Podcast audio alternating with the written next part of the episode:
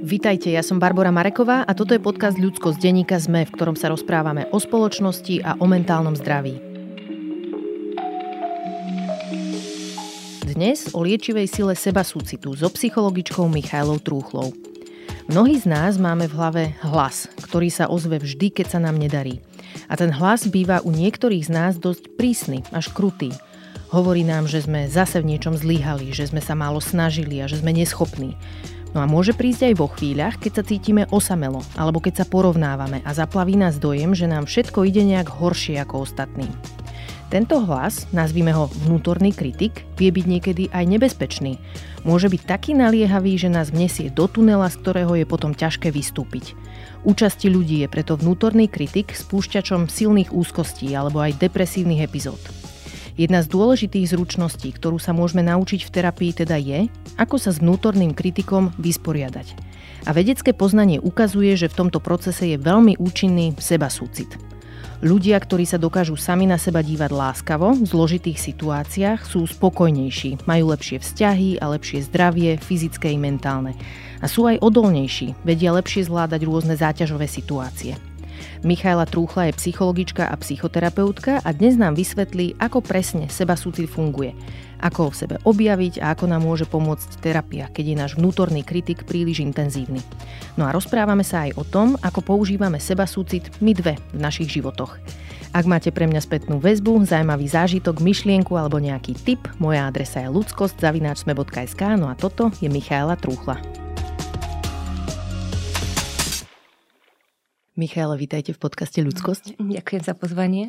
Dnešnú tému ste navrhli vy. Ja som sa jej veľmi potešila, lebo je to super téma a chcem najprv vedieť, že čím je putavá pre vás, čím vás oslovuje. Pre mňa je to taká kruciálna téma, nielen pre mňa, ale aj teda pre terapiu, že je to naozaj že taký ten základný postoj, ktorý máme k sebe, ako sa k sebe správame a ako sa k sebe správame práve v čase zlyhania. Mm-hmm a tá, aj moja cesta vlastne k tejto téme bola taká mm, dlhšia obklukov práve cez niečo, čo je tam druhá téma, možno ten vnútorný kritik. Uh-huh.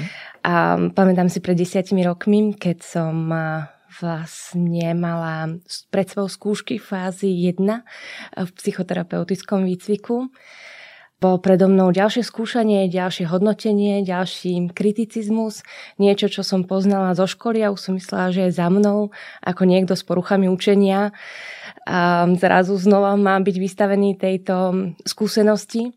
A ako to niekedy býva, že práve v tom najťažšom období k nám prichádzajú ľudia, knižky, príbehy, tak som prišla vlastne ku knižka, alebo dostala sa ku mne knižka Stalking Your Inner Critic mm-hmm. od Sony Straub. Vlastne také, že stopovanie vnútorného kritika. A bola to knižka, ktorá mi pred tými desiatimi rokmi veľmi pomohla práve mm-hmm. s s objavovaním a správaním sa a vzťahom s mojim vnútorným kritikom. A vlastne cez tohoto vnútorného kritika som sa práve potom dostala k seba súcitu, mm-hmm. že som zistila, že naozaj, ak máme toho kritika veľmi silného, tak ten seba súcit často prichádza až niekde na konci, až keď je človek niekde rozmýšľa, aké by to bolo, keby zomrel, rozmýšľa nad smrťou, tak niekedy až tam prichádza tá lútosť, mm. ten seba súcit. Ja som veľmi rada, že ste tú tému priniesli, lebo seba súcit je niečo, čo som určite musela kultivovať aj ja u seba a navyše poznám veľa ľudí, najmä žien, ktoré sú veľmi starostlivé k iným ľuďom a zároveň sú dosť kruté, dosť drsné na seba. Poďme teda k tomu, že čo to vlastne je ten seba súcit, lebo v našej kultúre prevláda taký dojem, že seba súcit asi nechceme, lebo to blokuje našu výkonnosť. Niekedy si myslíme, že to môže viesť k nejakej lenivosti alebo sebeckosti alebo zahľadenosti do seba. Čiže ako sa na to dívate vy? Áno, niekedy je dobré ten seba súcit eh, definovať podľa toho, že čo to nie je. Uh-huh. A že práve nie je to také, že prehnanie sebavedomie, kde naozaj v našej spoločnosti potrebujeme, aby sme sa cítili dobre, tak musíme byť nejakým spôsobom nadpriemerní, uh-huh. musíme byť výnimoční a že už len štatisticky to nejako nejde, aby sme všetci boli nadpriemerní a výnimoční, tak Gaussová krivka nepustí. A na druhej strane potom, eh, čo sa stáva v zahraničí a um, čo boli rôzne také tie sme smery, že ako opraviť, aby tie deti netrpeli, aby mali dobré sebavedomie, a dostávali vyznamenanie za posledné miesto, že ako keby, že stále mhm. boli podporovaní v tom, že áno, že sú dobrí a že sa vlastne ani nemusia vôbec snažiť. Kdežto pri seba súcite, tam sa nehodnotíme vôbec príjmame sa taký, aký sme, že nejde o to, v čom sme lepší, horší, práve sme takí, akí sme v tom prítomnom momente a naozaj, že až na základe toho, že sa príjmeme plne to, že aký sme, tak sa môžeme paradoxne meniť uh-huh. a mhm. môžeme objavovať naše stránky v niečom zlepšovať alebo istou cestou, ktorou chceme. Uh-huh. Takisto to nie je sebalútosť. Častokrát sa to spája s tou sebalútosťou a že sebalútosť je zase niečo iné. Tam sme niekedy v pozícii obete a sme odstrihnutí od druhých, že cítime sa tak sami, aj tí druhí druhí sú úspešní a my sme tu zranení a nám sa dejú zlé veci a, a sme na dne a nikto nám nerozumie. A seba súcit práve naopak, sme tam prepojení s druhými ľuďmi. Všímame si našu ľudskosť, prepojenosť, že chybovať je, je ľudské. Mm-hmm. A takisto tá lenivosť, že keď sme seba súcitní, tak sme takí, že pokojní, vyrovnaní a nemusíme sa posúvať, ale to tiež nie je pravda. Že práve tam len chýba taký ten tlak na to posúvanie, že skore je to o tom, že aj pri tom seba súcite práve je tá akcia, že nie len to, že cítim ten smutok, hnev, to zranenie, ale aj tá cesta odtiaľ, ako si pomôcť v tom svojom utrpení. Takže je to aj veľmi aktívne. Uh-huh. Mne sa veľmi páči práca takej americkej profesorky psychológie, ktorá sa volá Christine Neff. Zistila som, že ju poznáte aj vy, keď sme spolu volali.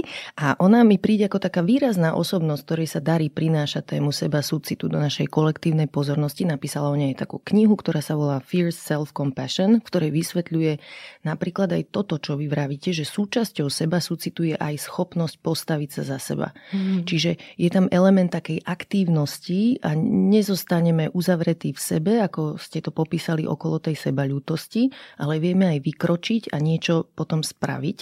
A prečo to pre mňa bolo dôležité čítať túto jej prácu, bolo, že ja som sama u seba vlastne objavila niečo takéto, keď sa nám narodili deti. Zistila som, že to nie je len moja skúsenosť, že je pomerne bežná, že napríklad, keď som zvykla chodiť k lekárom do ambulancií rôznych na mhm. vyšetrenia, napríklad ako tehotná, tak som zistila, že hoci viem byť asertívna napríklad v novinárskej práci, tak v ambulancii zamrznem, že tam disociujem, snažím sa to celé prežiť bez ohľadu na to správanie personálu. A potom, keď sa mi narodili deti, Prvé sa narodilo vo Francúzsku, tam bola taká rešpektujúca mhm. zdravotná starostlivosť, ale na Slovensku som zažila také, že chceli mi sestričky to dieťa stále brať, lebo mali pocit, že to je správne, že na vyšetrenia sa deti majú matkám zobrať a že nejaké spätičky proste odber, že to je normálne, keď na hodinu dieťa zmizne tej matke. Wow. No a ja som tam tým pádom musela zabojovať, lebo som mm. vedela, že to nie je správne. A 4 dní som sa naťahovala s tými sestričkami, nepustila som ju ani na chvíľu z rúk. A čo bolo pre mňa zaujímavé, bolo to, že nemala som okolo toho výčitky. Že asi prvýkrát som mala pocit, že to stanovovanie hraníc je správne a objavila sa vo mne to, čo mu táto Kristine hovorí, že mama bear energy, hej, že, že tá mama medvedica, že presne toto som ja zažila a presne to bolo také obdobie, keď som sa začala samej seba pýtať, že prečo neviem túto energiu použiť pri sebe. Že veď aj na mne záleží v tých ambulanciách, hej, keď som na akomkoľvek vyšetrení a správajú sa ku mne zvláštne, že prečo vtedy toto nedokážem použiť a čo mám spraviť, aby som s tým mohla začať. Čiže príde mi táto kvalita zaujímavá, že my v sebe možno aj máme nejakú takúto silu prírody v úvodzovkách, vieme sa postaviť za niečo, čo potrebujeme, ale nejak sme sa naučili to selektívne nevyužiť vo svojom vlastnom záujme. Všímate si to aj vy v praxi svojej? Áno, určite aj Kristín Neff vlastne takú tú prvú knižku, čo napísala, tak vlastne tam rozviedla také tie tri komponenty a to je teda tá všímavosť, a tá ľudskosť mm-hmm. a mhm. láskavosť. A až vlastne v tejto druhej knižke, alebo vlastne tretej, keď sa bere ten jej workbook, tak si všíma túto Mama Bear Energy, že naozaj, že nie je to ten seba súcit zase o tom, že ja si všetko vysporiadám a teda budem mlčať, ale že tam naozaj je treba, potrebná tá energia, že aké skvelé, že už niekde, kde to vieme urobiť pre toho druhého, že to v sebe objavíme a že skvelá tá otázka, že ako to urobiť pre seba a že ako zase prijať fakt, že sa to učíme v rámci mm-hmm. toho seba súcitu, že si nehovoríš, bože, tak toto som mohla inak urobiť, alebo prečo som toto neurobila aj vtedy, ale nie, že naozaj, že rozvíjať a že pýtať sa, že čo mi nedovoluje túto energiu používať. Že je to naozaj spoločnosť, ktorá vlastne ako Kristín Neff to opisuje aj v tej knižke, že od ženy sa očakáva, že bude láskavá, mm-hmm. že nebude hysterická tým, že si bude, ano, že žena je označovaná za hysterku, keď, keď prejavuje emócie, keď si niečo pýta, alebo že je taká chlapská, keď si mm-hmm. niečo pýta a proste ide do toho boja a to sa nehodí. A, a páči sa mi, že je takou nositeľkou tej zmeny, že nie, túto energiu potrebujeme, že hej, hej. tu máme a, a potrebujeme ju rozvíjať tiež.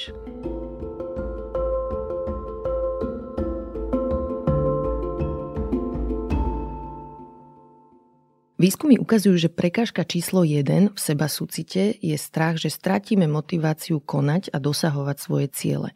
Čiže ak napríklad nejaký, ja neviem, šéf firmy nás teraz môže počúvať muž, hej, ktorý si myslí, že to je na tom postavené, že musí byť drsný a že teraz ten seba súcit by ho mohol tak nejako zmeknúť a bol by menej úspešný. Čo by ste mu na to povedali? Že to nie je celkom pravda. Práve ten seba súcit cez tie všetky tri komponenty, možno by som ich ešte vymenovala, mm-hmm. že aké, aké sú tie, ktoré prináša Kristín Neff, tak prvé je to, to všimnúť si, že sa mi niečo deje, že som zranená, že povedať také, že au, že toto mi nevyšlo. Napríklad mám nejakú prezentáciu pre firmu a teraz ju nejakým spôsobom domrvím, pretože tam bola blbá grafika, nejaké staré grafy som tam mala a proste tá sa nepáčila, nepáčila sa klientovi. Tak e, áno, že práve ten seba súcit nám pomáha s tým niečo urobiť. Mm-hmm. Že e, teraz najprv si uvedomím, že, že vlastne sa cítim zraneno, cítim možno zlosť a cítim ju aj voči sebe, že toto mi zase nevyšlo a že ak si dáme teda tú pozornosť a si povieme, že e,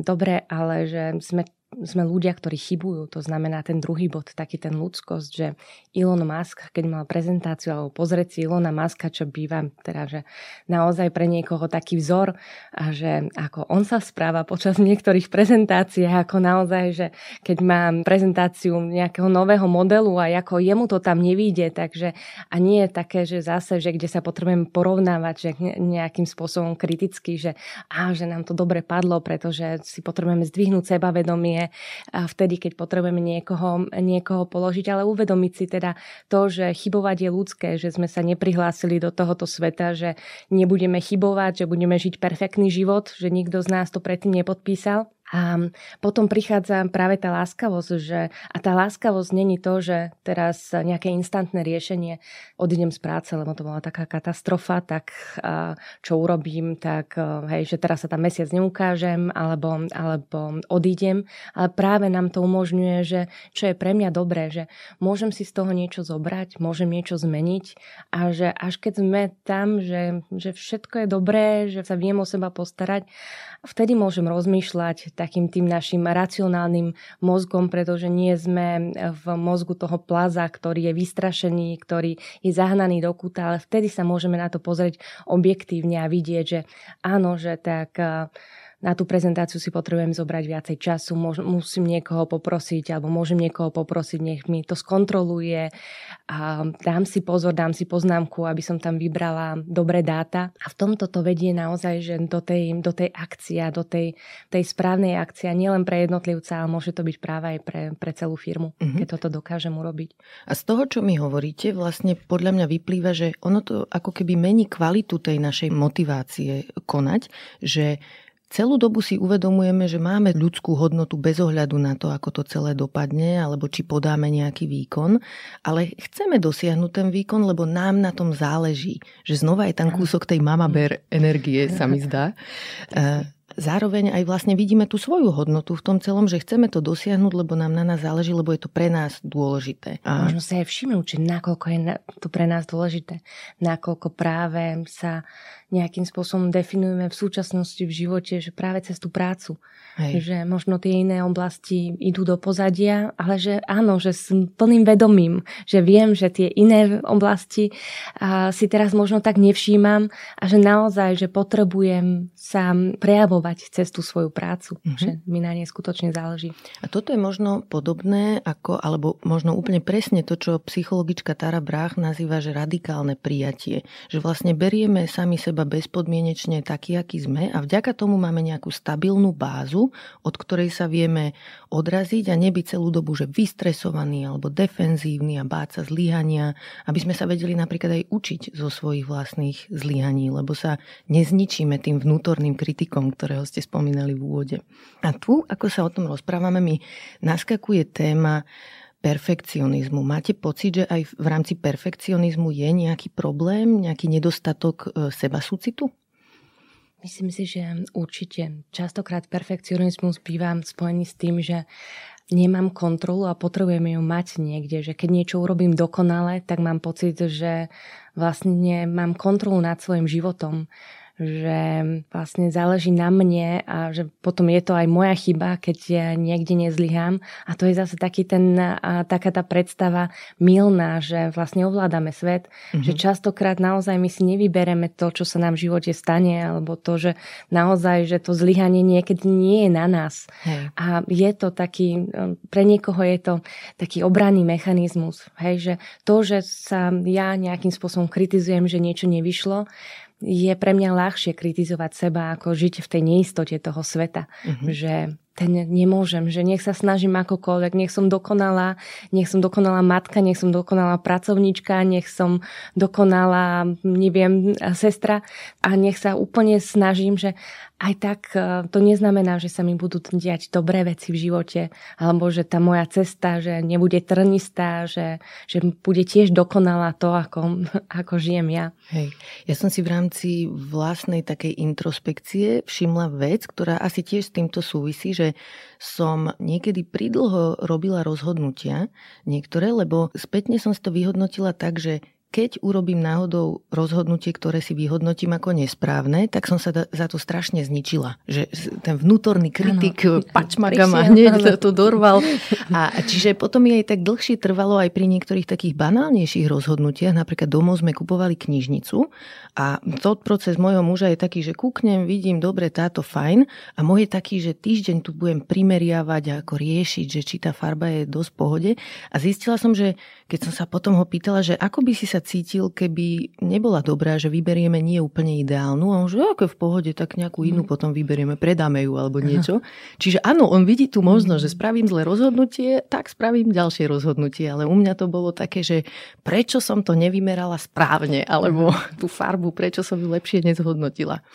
Čiže vlastne aj on je pre mňa v niečom taký učiteľ, že ako robiť tie rozhodnutia s väčšou ľahkosťou a tak súcitnejšie k sebe, že keď sa to nepodarí, nevadí, ide sa ďalej. Áno a niekde si zavolať už dopredu toho kritika, že uh-huh. tak eh, počúvaj, bude stačiť, keď rozhodnem sa o dovolenke, bude stačiť, keď tomu budem venovať dve hodiny uh-huh. a že aj tak sa môže stať um, hocičo, ale tak dám tomu dve hodiny, alebo že či si vyberiem túto knižku alebo nie, tak um, alebo vyberám pračku, Hej. tak um, bude stačiť, keď prezriem 100 obrázkov pračiek a 100 modelov, že bude ti to stačiť, milý kritik, mhm. alebo teda ešte, ešte odpustím si to, ak nevyberiem dobre Hej. a že možno opýtať sa toho kritika dopredu, uh-huh. aby sme predišli tomu, že príde potom neskôr, že a toto aj ako si to mohla takto vybrať. Hej, a že to, to... Toto je, čo ste povedali, taký pekný príklad stanovovania si hraníc, ale sám pre seba uh-huh. a mhm. takého plánovania troška.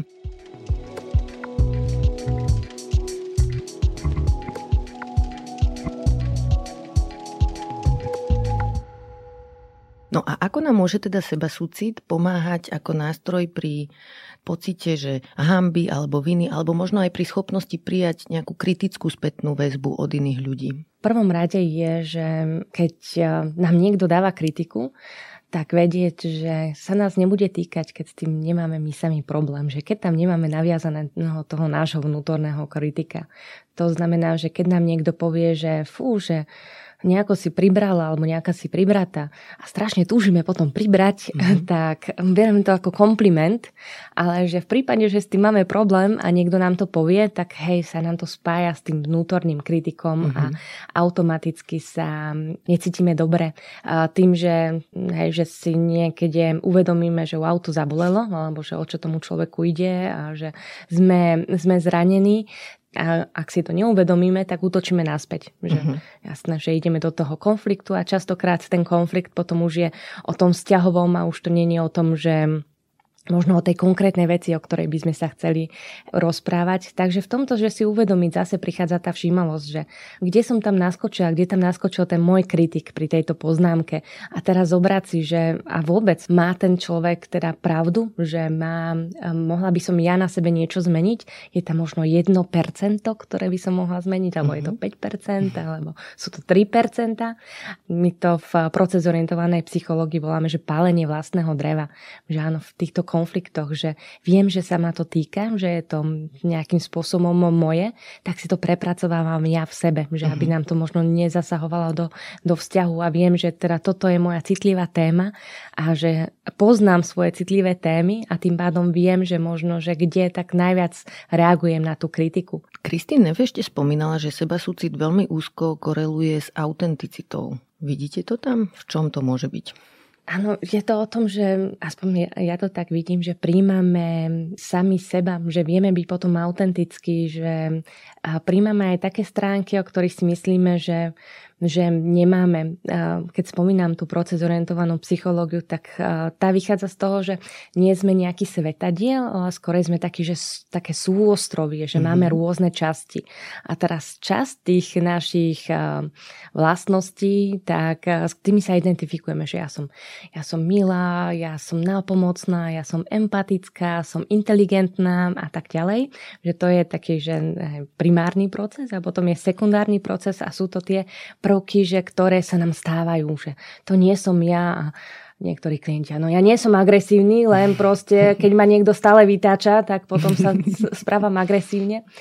A vlastne tento seba súcit nám pomáha prijať všetky tieto naše, naše stránky, všetky naše časti osobnosti a, a tým, že ich e, príjmeme, identifikujeme, že o nich vieme, vieme na nich pracovať uh-huh. a vieme vidieť a tiež, že ich nehodnotíme. Len sa pozeráme, že čo je za tým. A ešte ma tam zaujalo, že naša schopnosť súcitiť so sebou e, koreluje s našou schopnosťou súcitiť s inými ľuďmi. Vy už ste sa toho dotkli v mhm. úvode, ale vysvetlite nám ten mechanizmus, že prečo je to tak. Keď e, vieme, čo potrebujeme my, vieme sa podporiť a vieme povedať, e, asi sami vypýtať možno, čo potrebujeme, tak eh, sa vieme sami o seba postarať a tým pádom máme dostatok energie na to, aby sme ho vedeli dávať aj ostatným. Mm-hmm. Častokrát sa stáva, že ľudia sú možno na ostatných zlý, negatívny, kritický práve vtedy, keď cítia nejaký svoj nedostatok. Tým, že, že sú oni sami v strese, sú vystrašení, tak tým viacej vedia kritizovať, vedia ubližovať. A že toto je, ak my si sami naplníme tie naše potreby alebo snažíme sa, poznáme ich a, a vieme s nimi pracovať, tak práve dokážeme vidieť tú, tú ľudskosť, že aj v tých ostatných, že keď ja viem, že, hej, že príjma tie vlastné nedokonalosti alebo zlyhania, tak nepotrebujem sa smiať napríklad z kolegu, ktorý zlyhá, pretože sa nepotrebujem porovnávať, nepotrebujem odvíjať svoju hodnotu od toho, že teda, hej, že chacha, tak eh, on zlyhal a ja som lepšia. Ale to, že vieme sa s ním spojiť, že áno, že presne aj mne sa to stalo a že je to súčasťou tej ľudskosti, že, že zlyhávame a vtedy viem byť k nemu súcitná, možno prísť a pomôcť. Hej. Že vidíme vďaka mm. tomu, že vieme na seba nazerať láskavo, že život je ťažký pre každého. Že mm. aj ja potrebujem seba súcit ako nejaký nektár, nejakú výživu a rovnako to každý človek potrebuje a každému človeku vieme dať súcit bez ohľadu na správanie. To je zase iná téma. Ale možno aj pri tom sa pristavme, že, že vlastne aký je rozdiel medzi empatiou a súcitom, lebo keď sa nám to zamieňa, tak možno si nevšimne, že empatiu majú aj ľudia, ktorí sú podvodníci, podvodničky, alebo, mm. alebo a snažia sa nás zmanipulovať niekedy, že vedia využívať empatiu a schopnosť predvídať niekoho iného pocity, správanie.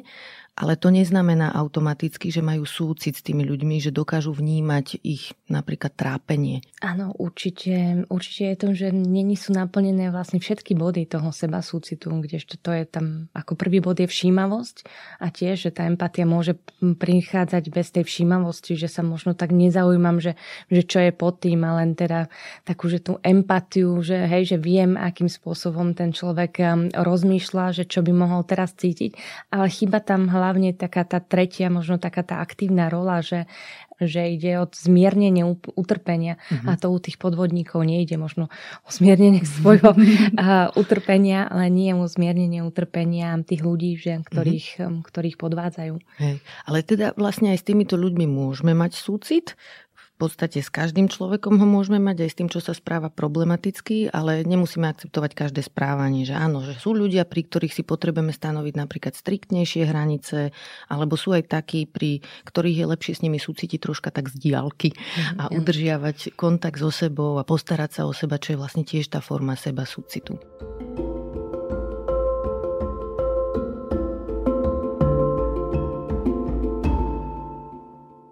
Ešte nám vysvetlíte, že ako môže byť seba súcit prevenciou vyhoretia. Lebo toto je ďalšia taká oblasť, ktorú tá Kristy Nev vysvetľuje. Ona napríklad robí kurzy pre zdravotníčky, zdravotníkov v tomto smere a seba súcit tam je dôležitý element. To je, že kde, kde je na tom prvom mieste tá všímavosť.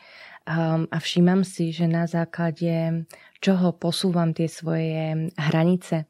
Možno to, že robím naviac, ako, ako sám vládzem, že kde idem cez seba, pretože je to určité sebaobetovanie. Sebaobetovanie častokrát nie je spojené celkom so seba súcitom. Práve tamto je, kde ten súcit pre niečo je väčší ako ten seba súcit. A je to nejakým spôsobom dočasné, pretože nemôžem sa seba obetovať do nekonečna. Potrebujem tie zdroje, práve potrebujem doplniť a myslieť veľmi na seba, ako sa ja mám v tej situácii, že častokrát naozaj ľudia, ktorí sú súcitní s ostatnými a obetujú sa pre nich, tak um, áno, stáva sa, že to vydržia možno niekoľko rokov, ale vlastne potom prichádza k určitému zatrknutiu, lebo nie sú naplnené ako keby tie ich potreby. Uh-huh. A ešte mi napadá, že keď sme napríklad matka alebo rodič e, malých detí a stále dávame, dávame, dávame, Môže to znieť tak nesebecky, ale presne ako hovoríte, aj tam môže prísť k vyhoretiu, že keď sa nevieme postarať o, o seba a súcitiť so sebou v tom vzťahu k iným ľuďom, o ktorých sa staráme, tak im vlastne nedokážeme dlhodobo poskytovať starostlivosť bez toho, aby sme tam mali tie negatívne pocity. Či už voči deťom, alebo niekedy aj voči iným rodinným príslušníkom, seniorom, seniorkám. A ešte sa vás chcem spýtať, že všímate si rozdiely medzi mužmi a ženami v tom, že ako vedia využívať seba súcit? Že ja tam vnímam dve otázky, možno aby som naviazala ešte, ešte na tú prvú že ako inak sa nám žije s človekom, ktorý je sám súcitný voči sebe, ktorý sa dokáže má rozvinutý seba súcit, kde nemusím byť ja tá, ktorá sa zaujíma o to, čo ten druhý potrebuje. Mm-hmm. Častokrát sa stáva vo vzťahu, že robíme kompromisy, obidvaja robíme kompromisy a vlastne nikto nedostane to, čo by potreboval. Žitie vo vzťahu, kde ja sa musím snažiť stále viacej, že je vyčerpávajúce a že tá, tá energia niekde chýba, že mm-hmm. naozaj potom, potom prichádza, potom som možno neprí príjemná, lebo ten človek si to ani neuvedomuje, možno, že koľko mu dávam, koľko doňho investujem.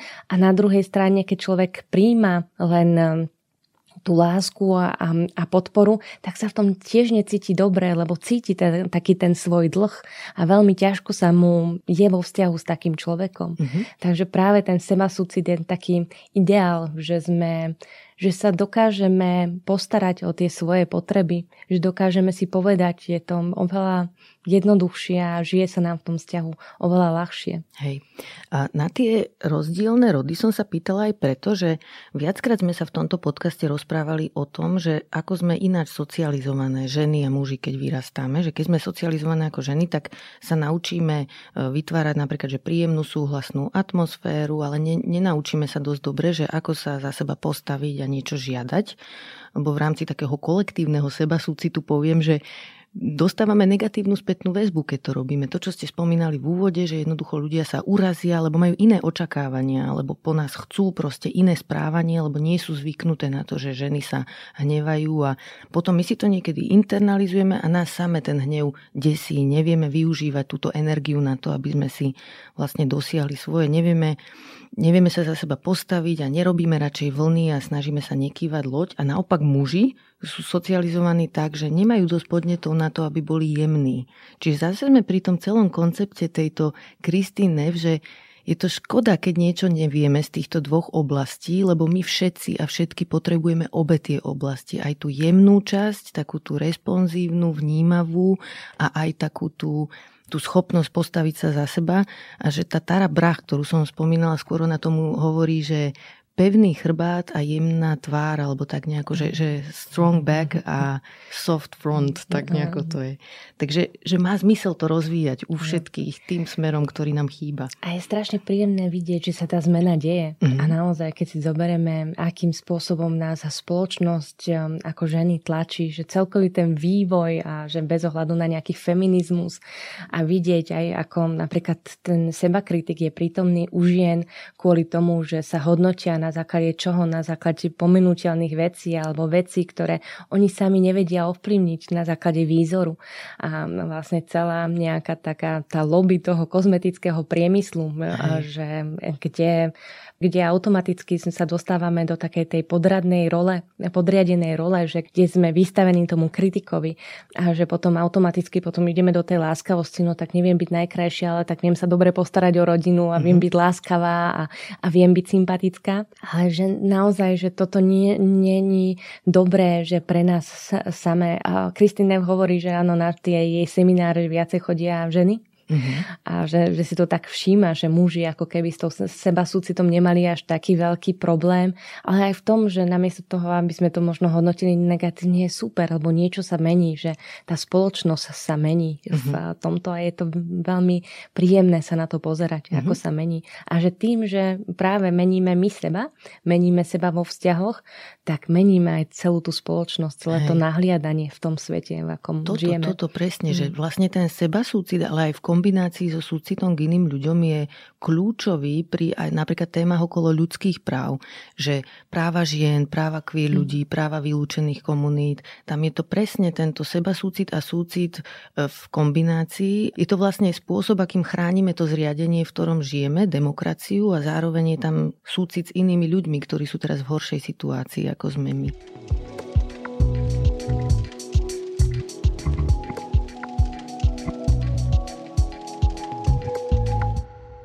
Poďme ešte rozobrať to na také kocky ako Lego, že aké prvky má seba súcit. Vy ste sa toho dotkli skôr, ale ako presne to vyzerá, vy, keď v terapii máte nejakých klientov, klientky, že čím ich prevediete. Že napríklad ako vyzerá tá všímavosť v rámci seba súcitu, čo to je, ako si to môžeme predstaviť.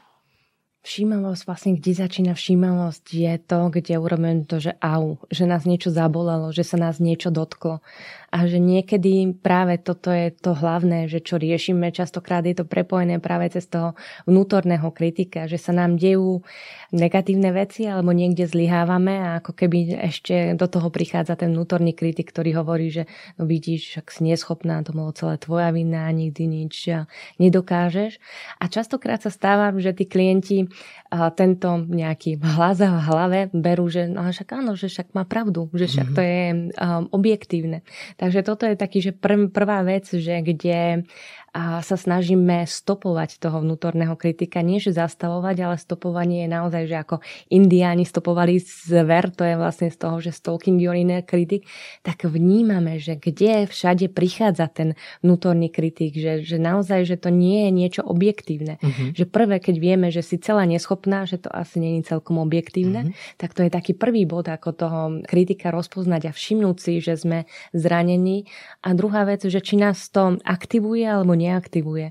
Že naozaj častokrát sme potom paralizovaní. Áno, tá kritika do určitej miery nás môže viesť k tej akcii a k tomu, aby sme sa zlepšovali, práve aby sme sa vyhli tej kritike, ale len do určitého obdobia a do určitého času. A niekedy, keď je tá kritika, keď je jej príliš, tak už nás to paralizuje a uh-huh. vypíname. A práve aj všímať si tú paralýzu, že niekedy to není ani spojené s nejakou udalosťou, ktorá sa nám stáva, ale len prídeme domov a cítime sa paralizovaní, cítime, že nedokážeme nič robiť, aby sme mm, sa nejakým spôsobom zabavili, tak scrollujeme sociálne siete a, a, a ešte tam prichádza kritik, že ani ne, nerelaxujem, ani nič nerobíme a vlastne celé, celý deň je na nič. Takže toto je ako keby, že ten prvý bod rozoznávanie toho vnútorného kritika. Uh-huh.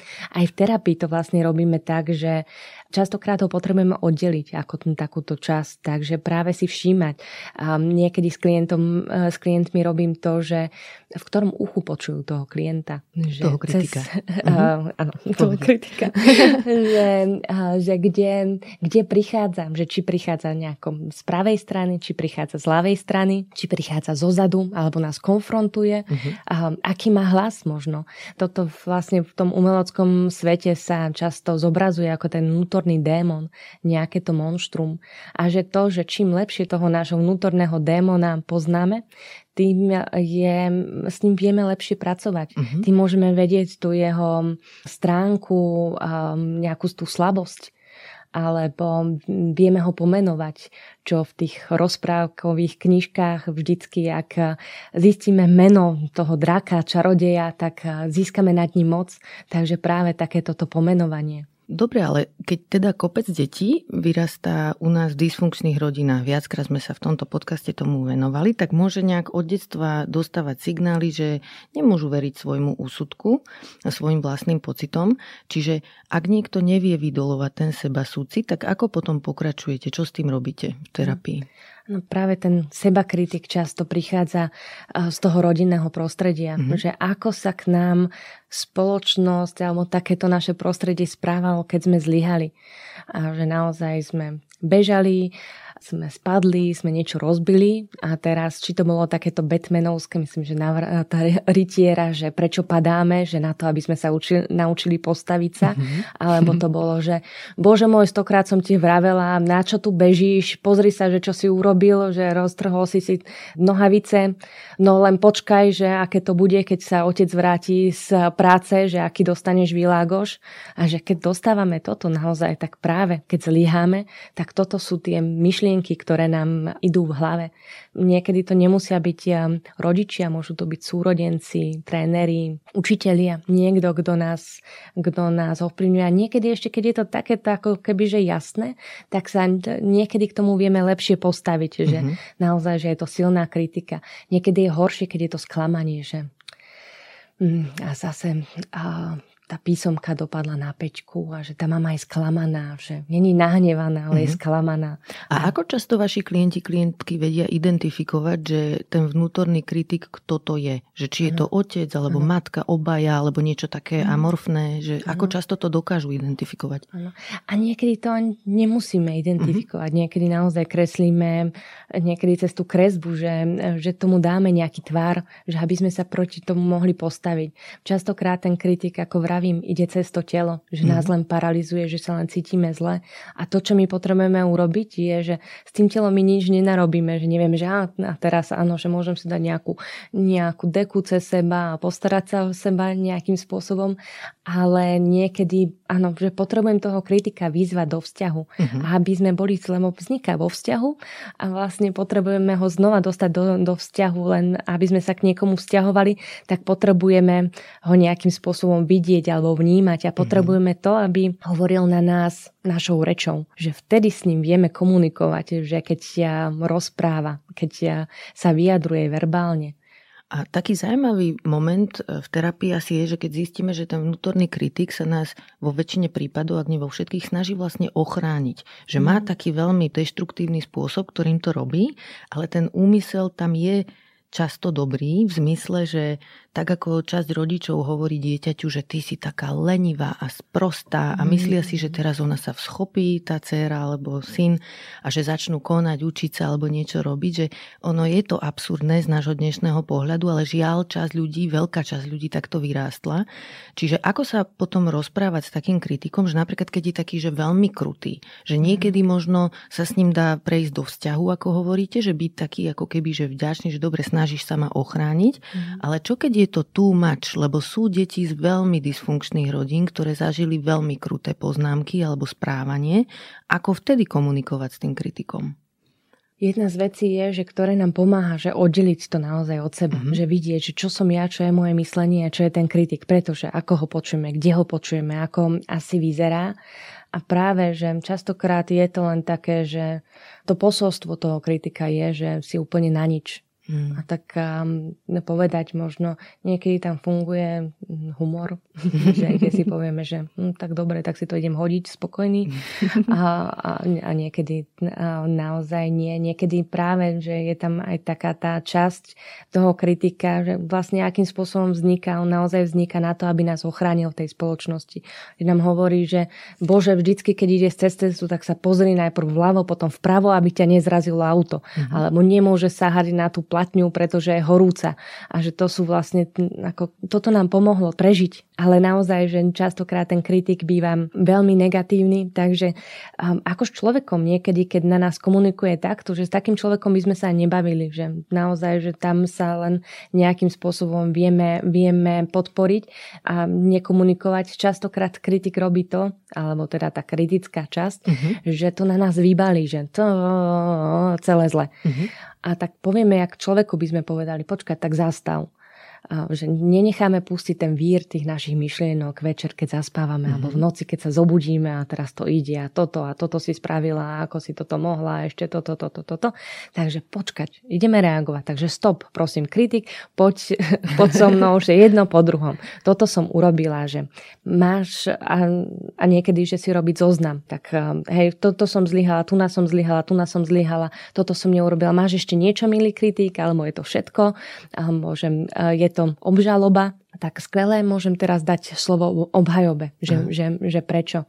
Častokrát cez kritika zistíme, keď ho počúvame a keď sa dostaneme naozaj do tej figúry a spoznáme tú jeho kvalitu, tak vidíme naozaj takú tú, že sa nás snažilo ochrániť tým, že možno integroval nejaké posolstvá, že ktoré v tom čase boli dôležité. Aha. Napríklad uh-huh. nemôžeš byť viditeľný hej, že jeden z mojich mentorov vlastne jeho prarodičia boli Židia, takže nemôžeš sa veľmi vytrčať v dave, musíš byť ehm, nenápadný, nemôžu o tebe vedieť. A potom je to opýtať sa, že je toto ešte pre mňa stále relevantné pre môj hej. život, alebo už je, potrebujem niečo iné. Keď je ten kritik eh, veľmi, veľmi silný, častokrát dávame mu miesto a hľadáme práve nejakú tú postavu, ktorá je súcitná. Mm-hmm. Že niekedy je to že si vieme spomenúť eh, s klientom na nejakú postavu jeho, z jeho minulosti, ktorá bola láskavá. Babička, ktorá nám dala koláče alebo pohľadkala nás pani učiteľka, ktorá, ktorá nás pochválila pred triedou, nejaká teta, ktorá sa len usmiala, že nás videla takéto bezpodmienečné prijatie. A je zvláštne, že a, zároveň také veľmi pekné, že ľudia, aj ktorí veľmi trpeli, napriek tomu ten konštrukt tej láskavosti a toho seba súcitu tam majú, že je to niečo možno také, že čo máme dané v mm-hmm. sebe, že sa vieme s tým spojiť. A niekedy musíme s klientami pracovať na niekom takomto seba súcitnom. Mm-hmm.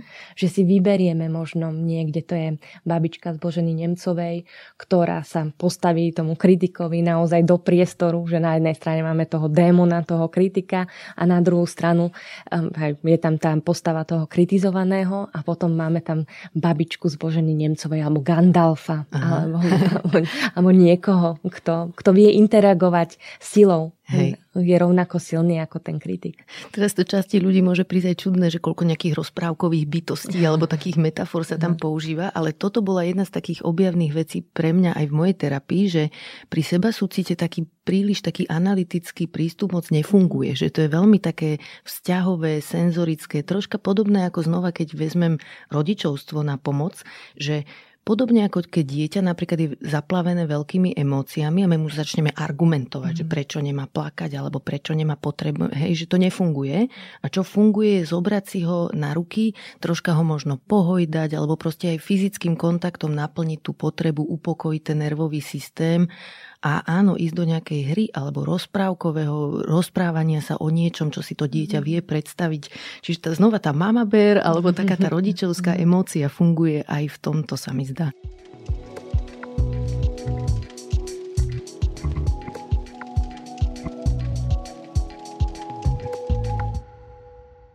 A ešte mi povedzte, že aká je rola vás ako terapeutky v tom procese? Vy nejako aj modelujete ten súcit s tým klientom, keď napríklad mm-hmm. on ho sám zo seba nevie vydolovať alebo má problémy identifikovať Gandalfov a babičky a podobne, mm-hmm. že ste tam aj vy niekedy v tom, alebo skôr tými otázkami sa ho snažíte naviesť, aby si našiel tú súcitnú časť? pre mňa funguje práve niekedy ten priestor a to, že ho definujeme toho kritika alebo tie jednotlivé časti, čo najlepšie vieme, že mm. ich zosob, zosobníme. Že niekedy, hej, že je to také, že len prehrávanie, že klient sedí a ja sa dám do role kritika, potom do role toho kritizovaného mm-hmm. a on je len ten pozorovateľ. Častokrát v terapii, že ktorá možno nie je takáto, že, že sa to dáva do nejakých tých častí, ono to veľmi pomáha pretože naozaj aj tým seba súcitom keď dokážeme prijať aj tie naše ako keby že negatívne časti, tak e, nastáva niečo, že čo mu hovoríme, že hlboká demokracia. Mm-hmm. Že vieme o tých častiach ale, a vieme ich prijať a vieme ich pochopiť a že máme takú hlbokú demokraciu potom, e, potom sami v sebe. A, ale áno, prichádzam aj do tej, do tej role toho niekoho láskavého. Častokrát už len práve to, že tam ten terapeut je, že to je to, čo nám pomáha, lebo to je ten pozorovateľ, ktorého zatiaľ pri ľudí, ktorí sú veľmi zranení, tak nepomáhajú také tie iné veci, možno návody, ktoré sú práve v takýchto tých knižkách, že skús napísať list, ako by ťa videl teraz tvoj najlepší priateľ, ktorý ťa pozná, alebo ísť cez ten dotyk, objať sa. Vravím, že tá sebaláskavosť prichádza až úplne niekde na hranici. Niekedy v, v rámci toho postarania sa o seba, toho súcitu býva, že sa rozhodnem zomrieť, pretože to je to, že si konečne uľavím od mm-hmm. toho tlaku, ktorý je tam a konečne budem myslieť na tých všetkých ostatných. Pre niekoho už len, že dať si nejakom ruku na, na seba, na hruď, mm-hmm. len mať niečo láskavé, to je niečo, čo nepoznajú, to je strašidelné.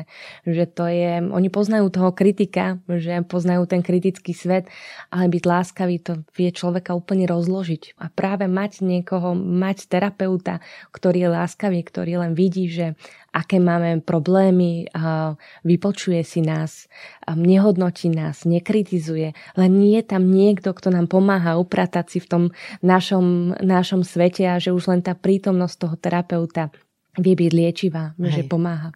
Keď toto hovoríte, hneď sa mi vybavilo, že ja dokonca moju pani terapeutku úžasnú využívam niekedy v tom, že keď ide vyskakovať ten môj kritik, tak si spomeniem, že čo by mi ona asi na to povedala, že ona mi dala túto možnosť, túto kvalitu sa k sebe vztiahnuť takým láskavým štýlom. Čiže áno, že whatever works, mm. hovorím si, že, že môže to byť čeliaké mama bears a Gandalfovia, hocičo a niekedy aj tá terapeutka, terapeut môže byť tá postava, ktorá v našom živote zostane ako tá, čo nás v tomto mm. ovplyvnila.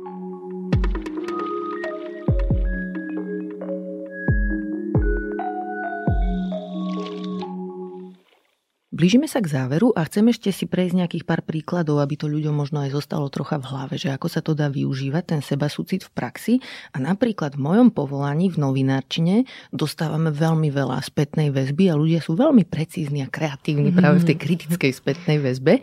Čiže ako vieme využiť seba súcit vtedy, keď veľmi často sme kritizovaní, kritizované. Možno aj z dobrých dôvodov niekedy a niekedy možno preto, že ľudia majú nejaký svoj vkus a proste chcú nám ho povedať. Ako vieme vtedy zapojiť zapojiť seba súcit, aby sme vedeli byť otvorení voči takej kritike alebo ju prežiť aspoň. Áno, a to je niečo možno, že čo už sme povedali, že kde je toto pálenie vlastného dreva, kde viem, že sa ma niečo, niečo dotýka, že kde si viem zobrať z tej kritiky to 1%, že áno, toto som ja, že na tomto môžem popracovať, ale tých ostatných 99%, že to je len kritika pre kritiku, alebo je to problém možno toho druhého človeka, že ktorý potrebuje sa voči mne nejakým spôsobom vyvyšovať, niečo robiť. Takisto vedieť, že, hej, že aj keď zoberiem niečo niečo z tej kritiky, tak pôjdem na seba postupne. Zase, mm-hmm. že Hej, že po jednom, po druhom vlastne zistiť, že sadnúť si a, a zase tá všímavosť, že čo sa, mám, čo sa ma tam dotklo, Hej, že čo, čo to so mnou urobilo, viem s tým niečo urobiť a že čas si môžem spracovať ja sama, že áno, že toto sú moje veci, toto sú možno veci, na ktoré sa ja chytám a tým pádom viem sa sama o seba postarať alebo viem sa postarať o, tú časť. Častokrát je to ale aj v tom vzťahu, že sa nám to deje, že prečo ten človek potrebuje byť kritický a najmä preto, že naozaj môže byť zranený, môže byť vystrašený a preto takéto niečo robí, takže je dôležité, že nezanedbávať ani ten vzťah, že nemôžem si ja všetko vyriešiť e, sama, ale že je dôležité aj ten vzťah. A tretia vec je, že sa nám to deje na takých tých rôznych úrovniach, že tej intrapsychickej, interpsychickej a takisto na, na takej tej systémovej častokrát. Čo že, to znamená?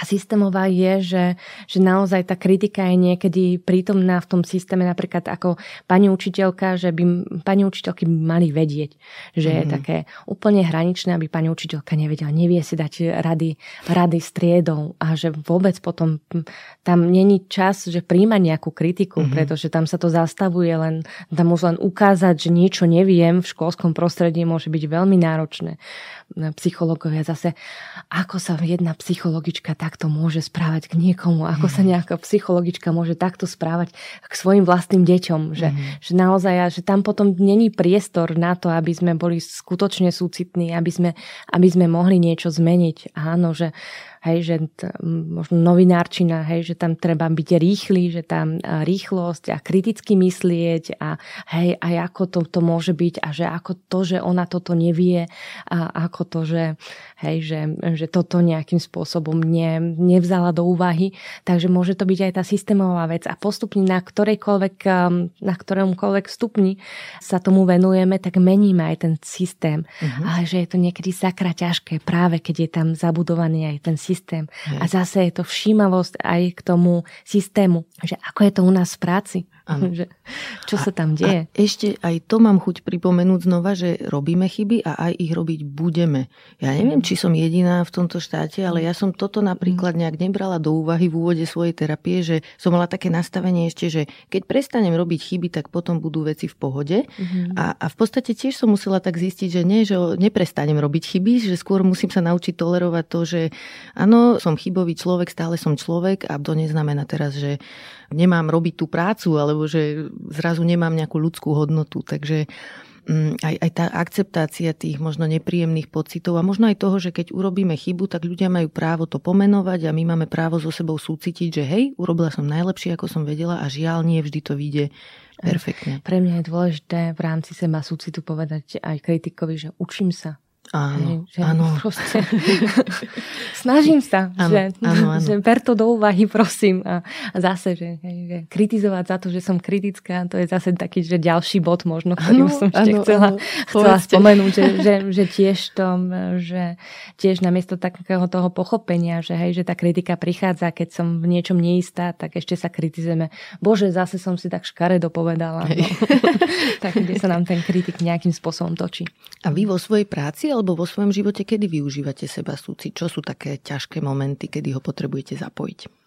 Určite, že keď je tam tá kritika, keď naozaj vnímam, že od psychológa sa vyžaduje, že by mal teda on viesť nejaký dokonalý život, mm-hmm. mal dokonalé partnerské vzťahy. Mm-hmm. Ano, to bol krásny rozhovor teraz práve medzi Tarou a Kristín Neff, mm-hmm. ktorá rozprávala o tom, že jej zase nevyšiel vzťah a že si povie tak človek, dobre, tak 20 rokov robí so seba súcitom a že, a že nevie mať poriadny vzťah, alebo mm-hmm. že tam prichádza ako keby, že ten kritika, že nie, že kde je tam takéto ľudské, že, že áno, že proste nevyberieme si a že nevieme my všetko nejakým spôsobom ovplyvniť.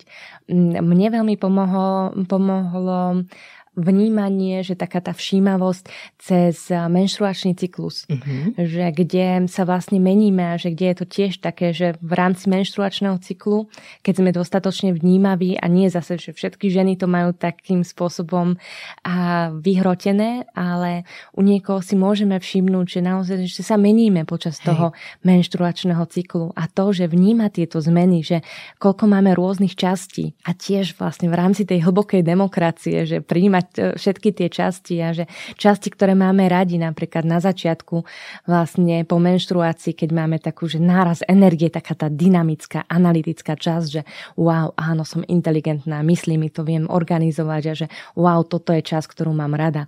Alebo v čase ovulácie, že viem byť taká empatická, ľudská, mm-hmm. taký by mal byť psychológ, že oh, najradšej by som všetkých objala a viem sa tak vcítiť a viem tam pre tých ľudí byť. No a potom prichádza možno taká časť vlastne v rámci, keď prichádza menštruácia, že sa dostávame ako keby do takého mediatívneho stavu.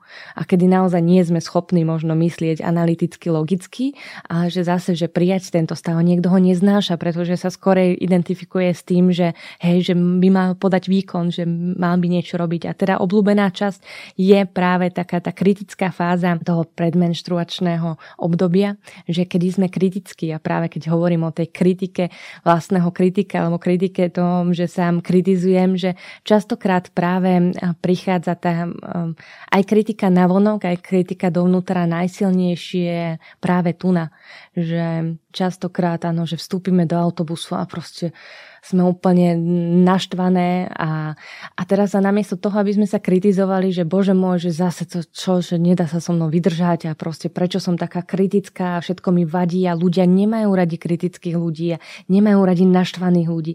Tak namiesto toho tak príjmem, tak deje sa mi, tak um, čo je to za rolu? Tak vidím tam nejaká pani tam má vedľa seba kabelku, bože môj, akože z, zaberá miesto, ďalšia teda hlasno telefonuje, ďalšia proste pomaličky sa bavia dve a nevedia vstúpiť do dverí, áno, že toto, toto mi ide, že ktorá je to rola, že rola nejakého policajta alebo niekoho, že kto potrebuje aby veci fungovali. Uh-huh. Potrebuje poriadok. A potom sa zamyslím, že dobre, nebude to asi o tomto autobuse, že v ktorej oblasti svojho života by som potrebovala toto, by som potrebovala túto energiu, že kde ju nemám, že kde by som si potrebovala takto upratať, vidieť a spojiť sa s tou energiou, upratať si a integrovať to do svojho života, namiesto toho, aby som odmietala celé to, že som nejakým spôsobom kritická. A to mi práve vie pomôcť. Uh-huh. A takisto, že vedieť, že že niekedy stačí, keď prichádza ten vnútorný krik, že stačí počkať týždeň možno s tým, mm-hmm. že namiesto toho, aby som sa zranila, aby som, aby som si niečo urobila,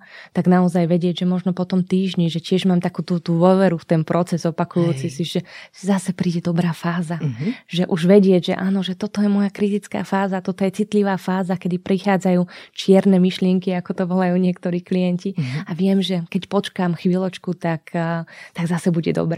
To je perfektné, mm-hmm. že ste priniesli vôbec tú tému menštruácie, lebo je to ešte stále u nás tabuizovaná téma a mm-hmm. vďaka tomu možno ženy sa v tom niektoré nájdu, že vlastne nie sú sami s takým nejakým procesom, že keď toto zažívajú.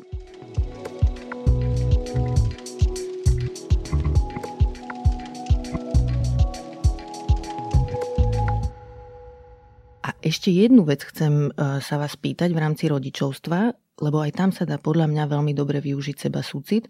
Situácia, vezmime si takú, že matka s dieťaťom a dieťa robí bordel, plače, že niečo chce, alebo volá čo, hej, že proste nejako mm. narúša pokoj v, v obchode. A toto je veľmi taká záťažová, stresujúca situácia pre rodičov, lebo cítime zodpovednosť aj za mm. iných ľudí naokolo. Čiže na jednej strane chceme mm. byť láskavý, súcitný k svojim deťom a zároveň súcitíme s ľuďmi, ktorým idú odpadnúť uši. Čiže čo vtedy? Ako vieme zapojiť seba súcit? Pocit. A práve tu je tá Tara a nejakým spôsobom mhm. ukazo- ukazovala na, práve na toto, že mama beer energy, že kde aj ja som sa tam tak e, zasekla trošku, že áno, na jednej strane skvelé, že takáto energia prišla a na druhej strane, hej, že a kde je ten súcit voči tým ostatným ľuďom, mhm. ktorí si zaplatili ten, tie lísky a išli, išli na tú show. A, takisto, kde možno od tých psychologov, ako som a, hovorila, že sa čaká, že nejaký super návod na to, ako tie deti zabaviť, odviezť ich pozornosť a a že to nie vždycky funguje, ale práve, že keď je dieťa rozrušené, že keď je v tých emóciách, tak e, nepomáha to, čo ste povedali, že takéto dohovorenie. Že jediné, čo pomáha je, že mamina alebo otec, že sa dajú do kľudu, že zistia, že fú, aká je to ťažká situácia. Ľudia sa pozerajú, hej, a že kde je zase palenie toho vlastného dreva, kde sa ja necítim ako celkom dobrý rodič, že či to zvládam, či to nezvládam, pretože proste niekto, niektoré portály vlastne hovoria, ako by sa to mohlo robiť a, a ja to nezvládam ako matka, pretože toho je proste strašne, strašne veľa. Takže dať si ten súcit, ukludniť samú seba. Mm-hmm. Niekedy je to práve, že cez to sebaobjatie, že zistiť, že, hej, že v tom obchode na chvíľočku, že si dám ten, zastavím ten moment a dám si možno tú ruku na ten hrudník. Niekedy pomáha napiť sa, uh-huh. aby sme, aby naše telo vedelo, že, ktoré nám hovoria, že sme v strese, že, hej, že niečo sa deje, že umierame, uh-huh. tak nie, že keď sa pokojne napijeme, tak to telo dostane signál, že nie, že kľud, nezomierame, len toto sa deje. Hej. Odstúpiť od situácie, že pozrieť sa na to inými očami, naozaj na chvíľočku odstúpiť od toho dieťaťa. A že práve to dieťa sa nezmení, že spôsob, akým môžeme to zmeniť je, že kontejnujeme tie jeho emócie. Mm-hmm. A to môžeme len vtedy, keď my sme sami vyrovnaní. Mm-hmm. Takže napríklad tam len zostaneme, možno len tam sadneme si k nemu a poviem, že vidím, že si naštvaný a že dobre, ale zase ako taký ten dobrý self-branding a poď, tak môžeme, skúsime toto, alebo vidím, že to nie, nejde a možno kde chceš objatie, mm-hmm. alebo že kde sme svetkami toho utrpenia, kde vieme, že áno, že tak presne vidím toto, že ako práve ten seba súcit je o tom, že bez ohľadu na to, čo sa deje vo svete, že niekto je s nami, že niekto Hej. je pri nás, že aj môžeme umierať, ale, ale ten človek je, človek, tá časť jedna je pri nás a vie nás nejakým spôsobom podporiť. Hej. A to isté môžeme my urobiť tomu svojmu dieťaťu. Že... Hej. Aj si viem predstaviť, že veľmi už pomôže aj si pripustiť, že áno, som teraz v náročnej situácii, mm. že je to pre mňa záťaž mm. a že vnímam aj nejaký svoj vlastný strach v tej situácii, že napríklad iní ľudia ma teraz budú posudzovať, budú posudzovať moje rodičovské kompetencie, alebo tam ten pán, čo na nás zazera, možno na nás začne kričať, že čo tu robíme bordel, že to je objektívne ťažká mm. situácia a ten seba súcit a, a možno aj súcit s inými tu vieme využiť, že nie sme v tom sami, že toto je tak bežná rodičovská Presne skúsenosť, tak. že proste sme tu všetci v tom, kto máme deti a, a je to v pohode, bude to no. dobré celé. Presne, a neviem, že nech zdvihnú ruku rodičia, že kde aspoň raz sa toto nestalo hej, niekde, hej, niekde v obchode. OK, ďakujem vám veľmi pekne za celý rozhovor, bolo to veľmi príjemné. A na záver nám ešte prosím dajte tip na nejakú dobrú knihu. A ďakujem aj ja veľmi pekne, tak ja by som odporúčala, keď je téma súcitu, tak naozaj, že má ako taká, že najknižka napadá knižka od Christine Neff, self-compassion, alebo aj tá je možno novšia, Fears of self-compassion. A potom, ako bojovať s tým vlastným kritikom, alebo ako sa k nemu vzťahovať, je to práve knižka od Sony Straub uh, Stalking Your Inner Critic. Uh-huh. Čo je dizertačná práca, je to napísané ešte na stroji, uh-huh. a, ale dá sa k nej dostať a uh-huh. je veľmi podnetná. Super, dám ich do popisu epizódy. Toto bola Michaela Truchla. Ďakujem za rozhovor. Ďakujem. Ďakujem, že ste počúvali podcast Ľudskosť o vplyve rodiny a spoločnosti na mentálne zdravie. Teším sa na vás o týždeň. Nová epizóda vychádza každý štvrtok a nájdete ju v podcastových aplikáciách Apple, Google, Spotify alebo aj na stránke sme.sk. Ak sa vám podcast páči, šupnite nám 5 hviezdičiek, pomôžete nám tým dostať ho k viac ľuďom. Na výrobe tejto epizódy som spolupracovala s Adamom Blaškom a moje meno je Barbara Mareková. Ak mi chcete napísať, budem sa tešiť. Moja adresa je ľudskost zavináč sme.sk. No a vidíme sa aj v podcastovom klube Deníka Zme na Facebooku.